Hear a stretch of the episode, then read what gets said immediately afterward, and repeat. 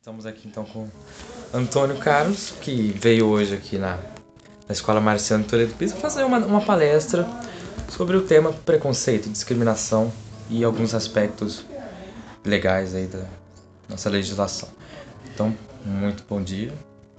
Bom dia, Cauã. É um prazer estar aqui e ao mesmo tempo nós fazermos juntos uma reflexão. O no momento atual exige, né? Você vê o que aconteceu nos Estados Unidos, vê algumas situações no Brasil. Em todo mundo, né? Em Tá todo o mundo, não é só no Brasil. Não. A gente tem que refletir sobre a questão do racismo e também os limites do que pode ser o preconceito no dia a dia. Sim, e ver formas para podermos prosseguirmos de forma melhor aí. É, gostaria de falar, perguntar qual é a evolução da questão do combate a essa discriminação. Né? Houve muita evolução, mas tem sido realmente significativa. Efetiva. É, Acho que a gente pode usar o termo efetivo. Então, a evolução ela existe. O que nós temos que lembrar é o seguinte: é, o primeiro, a primeira grande norma que trouxe essa proteção na questão é, da discussão do racismo e dos afrodescendentes no Brasil foi a Constituição Cidadã de 88. Foi a primeira. Então, pensa o seguinte: de 1824 até agora foi a primeira positiva em relação à comunidade negra. Porque as normas que vinham antes, vai dizer, elas vão, ah, mas olha, mas não teve abolição? Teve abolição. Em razão de uma luta da comunidade negra. É, estão lá os abolicionistas, não é uma bondade de poder. Não existe isso. É, a Princesa Isabel bondosamente libertou. Não.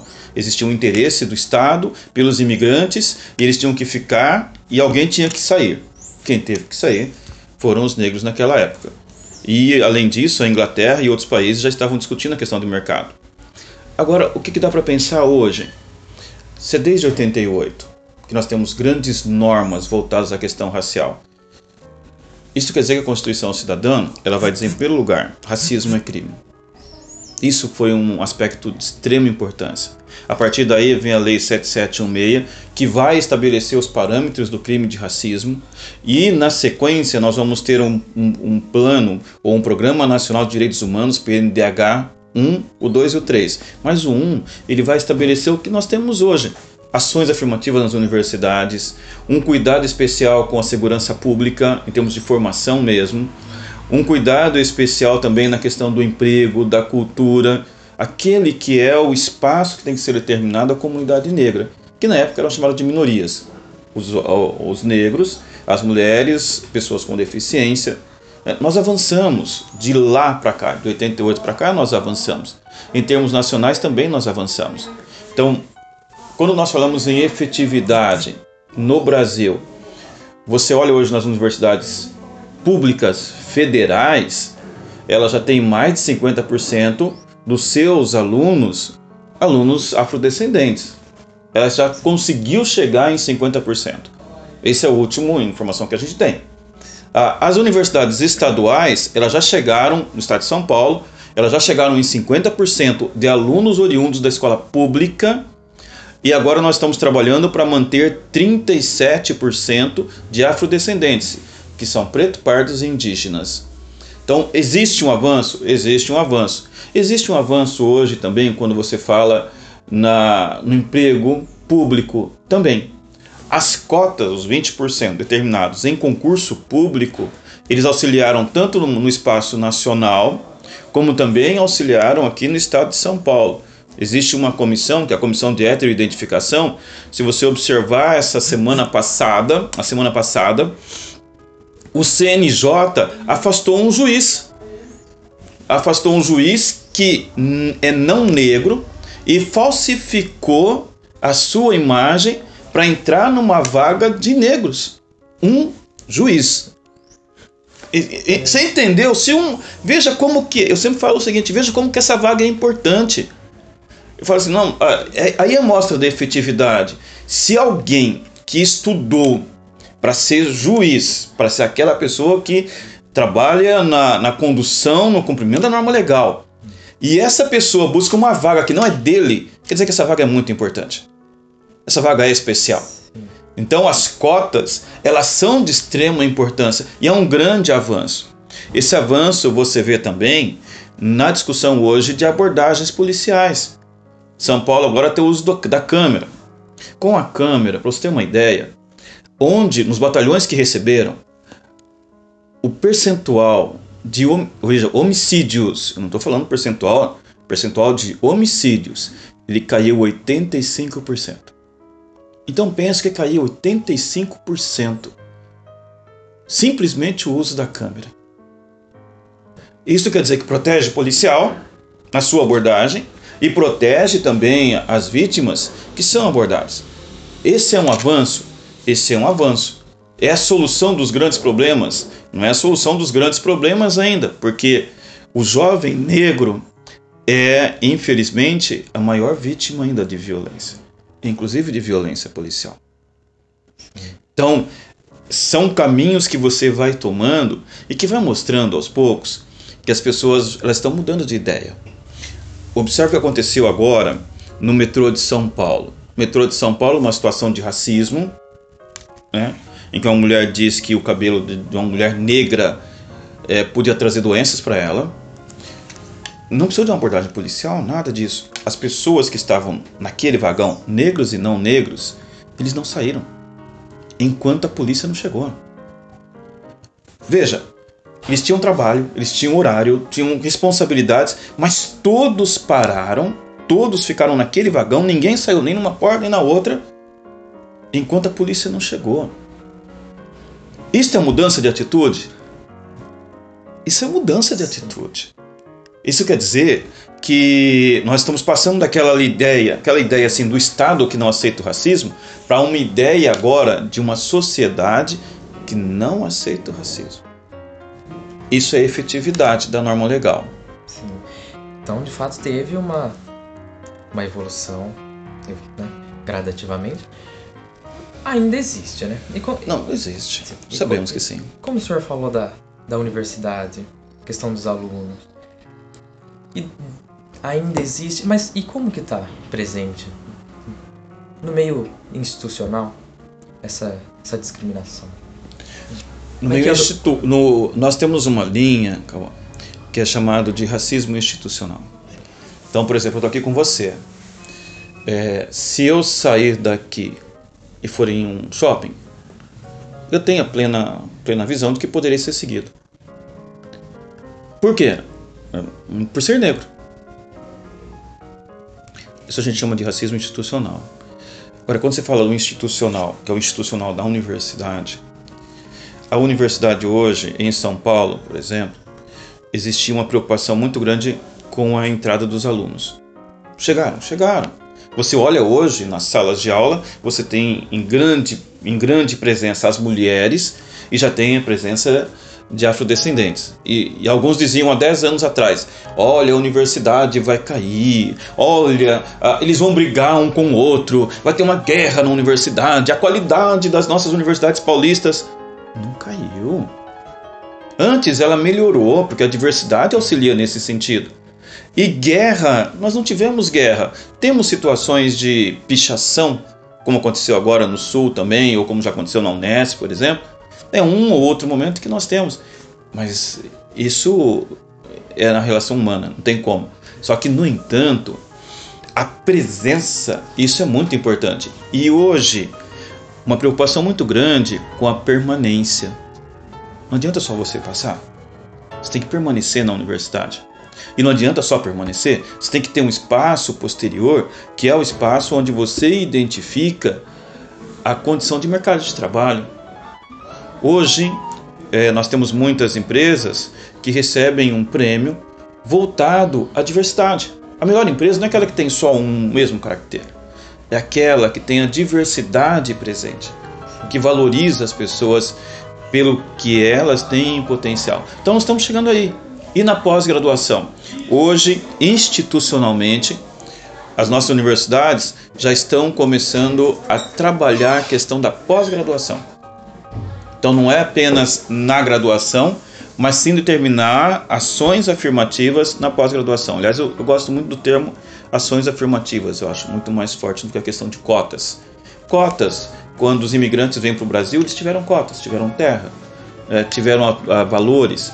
Quando você fala da, do espaço da, da agricultura brasileira, quantas cotas que você tem? Quantos valores que se recebe a fundo perdido? Isso são cotas. Eu recebi uma, um pensamento esse início de ano que eu ainda estou trabalhando. Toda pessoa que estuda numa universidade pública, seja ela federal, seja ela estadual, ele é bolsista. Pensa bem. Toda pessoa que entrou nas universidades ela é bolsista. Quem que paga para ele estudar lá? Nós pagamos. A Universidade Paulista se mantém pelo ICMS. Nós pagamos para a pessoa estudar. Ele é bolsista. E qual que é o problema de dizer você é bolsista, eu sou bolsista, e agora entre os bolsistas nós vamos ter um percentual dos bolsistas que são afrodescendentes, um percentual dos bolsistas que vieram da, da escola pública. Qual que é o problema se todos são bolsistas? Todos estão estudando porque todos nós, coletividade está pagando. Poxa, esse raciocínio mostra que nós temos que mudar de, de, de conscientes. Eu tenho que ter um novo, uma nova visão. E quem terminou lá como bolsista tem que começar a aprender a voltar para a sociedade. Se eu paguei os seus quatro anos de escola, no ano que você terminar ou nos anos posteriores, tem que ter um trabalho social. Tem que retornar para a sociedade. É direito de quem pagou receber. Mas isso está no caminho ainda, viu? Essa concepção está no caminho. Mas eu achei, achei interessante se pensar um pouco. E sobre aquela, aquela lei da obrigatoriedade de ensino, história e cultura afro-brasileira? Sim, a Lei 10.639 é, tem uma nova, uma atualização dela. Nós tínhamos uma visão antes da da cultura negra na escola. Então, no meu tempo ainda lá de escola, quando chegava, só tinha um dia que se falava, 13 de maio. E o que me diziam, por ser negro, é que você foi escravo. Acabou. Não tinha mais nada, eu não tinha história. E, e antes, de onde? Não, não, você é escravo. E você é filho de escravo. E aí acabou a história dos africanos. Com a 10.639, nós já estamos mudando do dia 13 de maio para o dia 20 de novembro. Zumbi dos Palmares.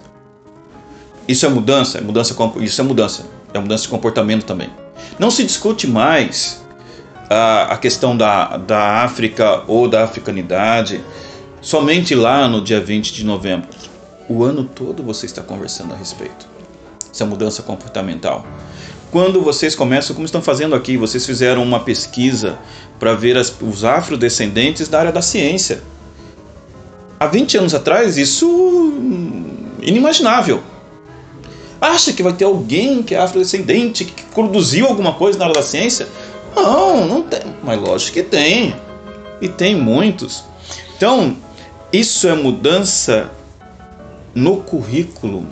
Isso é, é importante por quê? Porque o jovem ou a, ou a criança ou adolescente afrodescendente, ele vai começar a se ver na história. Não mais como escravos, mas como escravizados. É. Isso muda a, a, a leitura. Vai começar a se ver também como alguém que construiu as bases da nação brasileira. Não que foi apenas utilizado, mas que construiu e que eu tenho Machado de Assis, que o pessoal pode limpar, limpar, limpar, mas ele é negro. E eu tenho que assumir que ele é negro. Quando eu vou em São Paulo, eu tenho uma avenida lá, Avenida Engenheiro André Rebouças. Engenheiro e é negro? Então, nós temos rostos. Carolina de Jesus, uma, uma das maiores escritoras que nós temos no mundo atual. Então, o Brasil tem esses rostos. E quando eu trago a lei 10.639, eu começo a movimentar.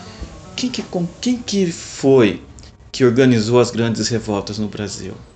Quem que fez a revolta da Marinha? Foram os negros. Né? Tá, lá o, tá lá o marinheiro, tá lá o comandante. Quem que fez as revoltas que nós temos em outros lugares do Brasil? Foram os negros que estavam nas revoltas. O Brasil não é um país pacífico. Não é assim. essa evolução ela teve sempre presente. Então, com a lei, quem está na sala de aula começa a ver que, peraí, eu tenho história. Eu também tenho história. Então não é só quem descende do alemão, não é só quem descende do japonês que tem história, tem algo antes. Eu também tenho algo antes. E tem uma construção, e essa construção está antes do Brasil, e essa construção está na construção do Brasil. Isso é muito importante, a Lei 10.639. É fácil? Não é fácil, não. Muitas pessoas estão aprendendo, inclusive nós professores. Essa questão de você saber que você está. que você. Que esse seu passado construiu o que hoje é o, o povo brasileiro, né? Essa... Com isso, acho que você já falou um pouco do acesso à cultura. Você gostaria de complementar? Penso que o acesso à cultura ele, ele passa pelos recursos. Imagina, quando que a gente ia, ia idealizar assim que hip hop ia ter recurso? Não, pensa bem, olha, se você pensar isso quando tá nascendo lá o hip hop, você vai dizer hip hop. Não, olha, é, é, esse, esse, é, olha os discursos, olha o que. Poxa, mas quem, quem discute, se você quer saber, se você quer saber quem discute política, quem discute cidadania, pelo amor de Deus, você tem que estar no hip hop. Você, é. O, o, o, é, é, muito claro, é muito claro. Não vou dizer claro, não é uma boa. É, claro, tem umas discussões aí sobre a questão de ser claro, a gente começar a enegrecer, né? Vamos enegrecer, né? É muito negro. é, a questão do hip hop, a força do movimento hip hop, historicamente. Agora ele tem recursos também. O Estado, o Estado entendeu que tem que ter recursos voltados à comunidade negra, comunidade quilombola. Quanto tempo ficou sozinha lutando? E agora, quando você fala em aspectos de cultura, existem vários projetos desenvolvidos na comunidade. E é lindo. Eu pisei na comunidade quilombola o ano passado, quando fui visitar a primeira, lá no Vale do Ribeira. É outro mundo. Não é um mundo de eu, meu, o seu, o dele. É um mundo de comunidade em que todos produzem para todos receberem. É um, é um outro modelo de qualidade, é um outro modelo, é outra qualidade de, de vida e que agora, culturalmente, está sendo reconhecido. E a cultura afrodescendente. Então, a cultura negra, é, desde a questão do samba, o respeito hoje está muito maior do que o que nós tínhamos nos anos anteriores. Então isso é consciência do Estado, que assumiu a cultura negra, mas isso é consciência das pessoas, que se autovalorizaram. Isso é muito bom. Você falou da... Onde você visitou lá? No Quilombo. É, eu, eu uma vez entrevistei um indígena, o Olívio Gico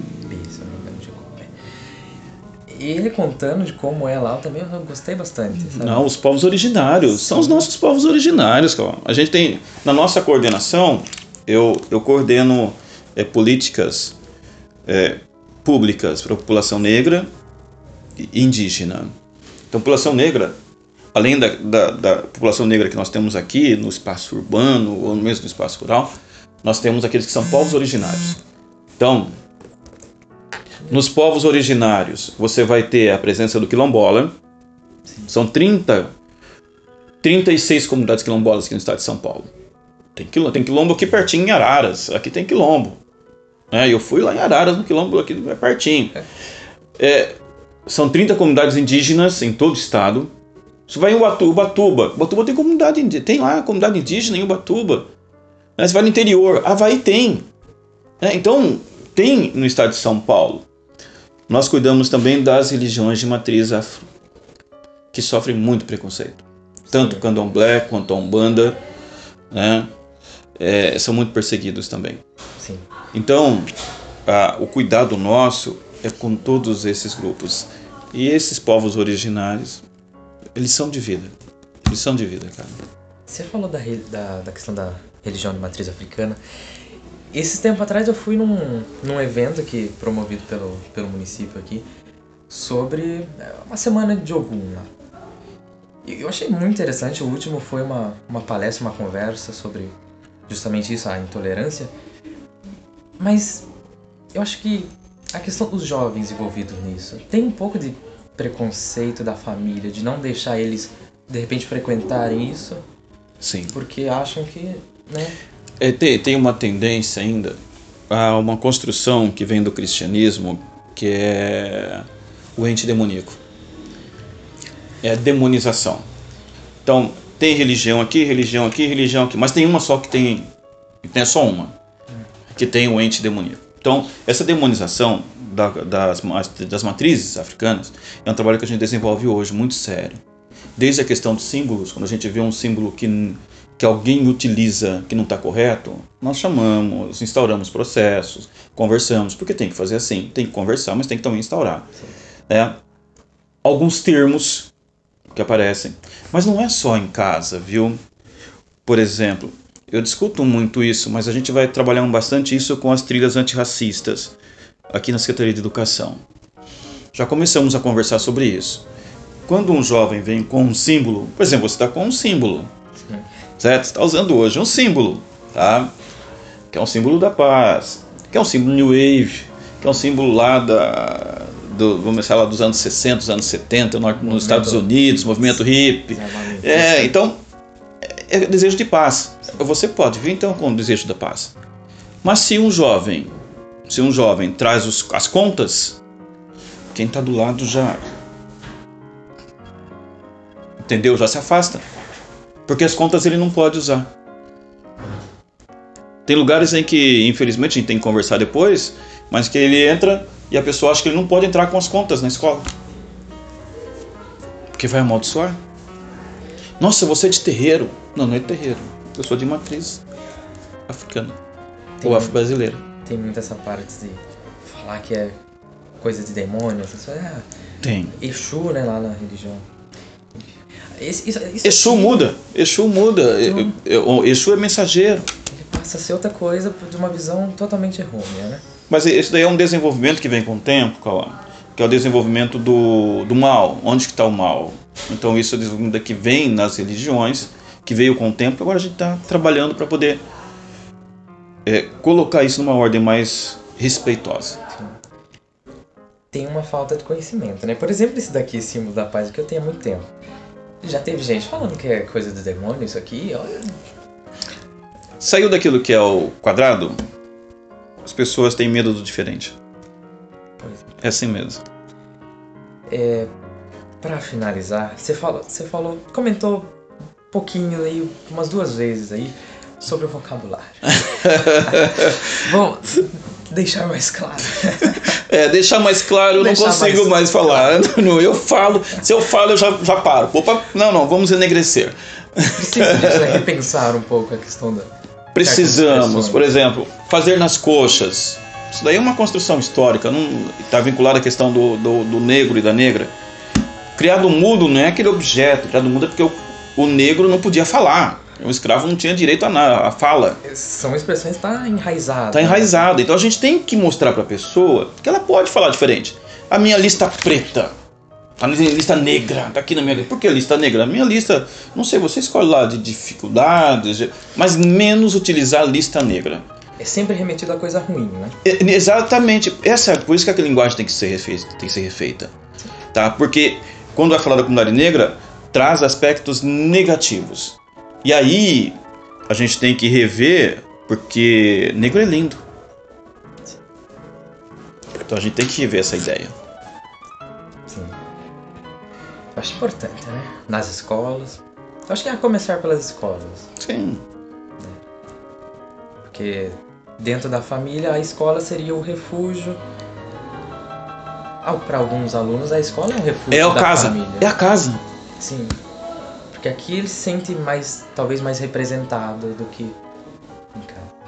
Não só representado, mas mais seguro e mais ouvido. Sim. né? A escuta na escola é muito importante. O senhor teria alguma coisa pra gente finalizar? Algum comentário? Alguma- Eu, eu- primeiro, meu comentário é de agradecimento a você pelo trabalho que desenvolve, pela seriedade.